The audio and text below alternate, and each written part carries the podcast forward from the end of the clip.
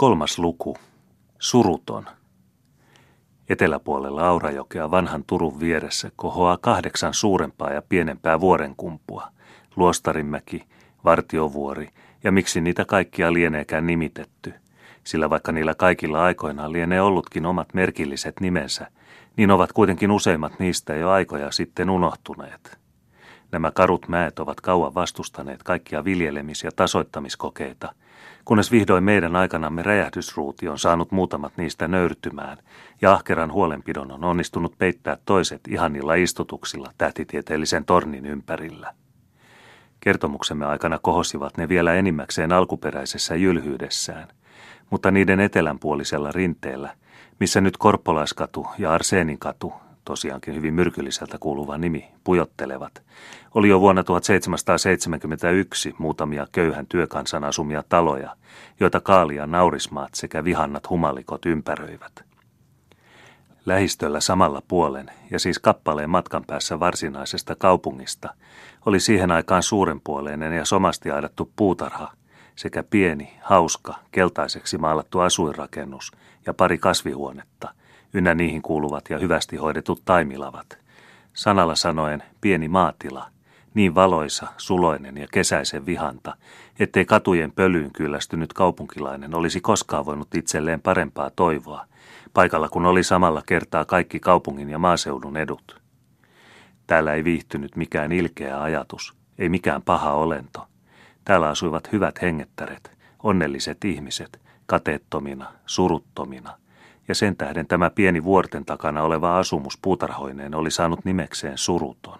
Suruttomassa ei asunut ainoastaan hyviä, vaan samalla myöskin ahkeroita ihmisiä.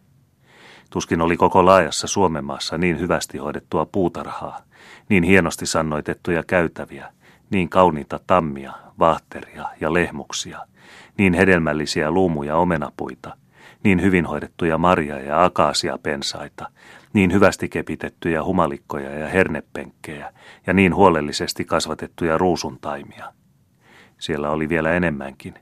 Siellä oli harvinaisia ulkomaisia Etelä-Euroopan, Amerikan ja Itä-Intian kasveja kasvihuoneissa, kahvia teepensaita, pumpulipuita, silkkiäispuita silkkimatoineen ja sokeriruokoja, jotka korkeiden lasiikkunain läpi imivät makeutta auringosta – siellä oli tuhansittain monivärisiä kukkia, jotka imivät tuoksunsa noista kovista Suomen vuorista, mitkä taitamattomille kurille ja laiskoille kasvavat ainoastaan niukkaa sammalta. Ja tässä ihanain täyteläisten, välin kainojen, välin reheväin, milloin kalpeiden, milloin loistoisten Floran tytärten kuningaskunnassa surisi monta tuhatta hauskaa pienoista mehiläistä, jotka niin kuin kaikki hyvät olennot maan päällä imivät mettä myrkystäkin – ja kokosivat aarteitaan pieneen kaupunkiin, joka oli syntynyt sirotekoisista kasvihuoneiden kupeelle riveihin rakennetuista koteloista. Jos lukija, lukiessaan tätä kuvausta suruttoman kukkaisvaltakunnasta, sattuu muistamaan toisen komeamman kukkaisvaltakunnan, jota mahtavampi kuningas hallitsee meren takana Uplannin lakeuksilla Ruotsissa, niin hän ehkä arvannee, että suruton oli ainoastaan kaino, vaikkei suinkaan vähemmän viehättävä jäljennös Hammarbyystä – kukkaiskuninkaan suuren yleisvaltakunnan kaukainen alusmaa, eikä hän ole väärin arvannut. Neljä lasta, kolmen ja yhdeksän vuoden vaiheilla, leikittelee puutarhassa. He ovat hyvin kasvatettuja, he tuntevat velvollisuutensa, he varovat juoksemasta noiden hyvin kitkettyjen kukkapenkereiden ylitse. Heidän mielensä ei juolahdakaan temmata maasta hernekeppejä, kahmaista kouraansa intialaista nousuruohoa tai kutkutella toistensa nenänaluksia ryöstetyillä jalomintuilla. He varovat myös menemästä liian likelle mehiläispesiä. Mutta he eivät silti ole hätäpoikia. He lentelevät kuin vauhkot kanat käytävien yli, kiipeävät puihin, hyppäävät harakkaa nurmikolla ja osoittavat ihmeteltävää taitoa vanteenheiton jalossa taidossa. Silloin tapahtuu yksi noita pieniä elämän suruja – joista ei edes surutonkaan ole kokonaan vapaa, mutta jotka ovat noiden keveiden pilvien kaltaisia, mitkä ainoastaan tehostavat sinisen kevättaivaan loistoa. Nuorin tyttö, pieni nykerönenä, punaposkinen palleroinen, on istahtanut erään pensaantaa, ja pahaksi onneksi erääseen noista pienistä murhaispesistä, jota suruttoman omistaja vartavasten ylläpitää varjellakseen puutarhaa käärmeeltä. Muurahaiset katsovat itsensä loukatuiksi tämmöisestä röyhkeydestä, vai arvelevatko lapsiparkaa isoksi vihamieliseksi hyönteiseksi, joka tulee heidän kotoista rauhansa häiritsemään. Ne varustautuvat puolustukseen, rupeavat kiipeämään ylöspäin pienoista kenkää myöten ja siitä edelleen sukkaa myöten, kunnes niiden läsnäolo käy kovin tuntuvaksi ja tyttö karkaa ylös kauhusta huutaen. Satojen kiusaajien ahdistamana, joita ei millään tavalla voi vastustaa, juoksee hän huutaen käytäviä pitkin, kunnes kompastuu lauenneisiin kengännauhoihinsa, heittää kuperkeikan ja lyö pienen nykerönenänsä pehmoiseen hiekkaan. Toiset sisarukset rientävät pelästyneenä hätään. He ovat kuulleet paljon käärmeistä, ovatpa nähneetkin käärmeitä, väkiviimassa säilytettyjä. He ovat varmat siitä, että sisarta on purtu. Vanhin poika asestautuu kepillä nuijaakseen pedon kuoliaaksi. Nuoremmat nostavat maasta yhä vielä parkuvan pienokaisen. Kaikki itkevät ja huutavat.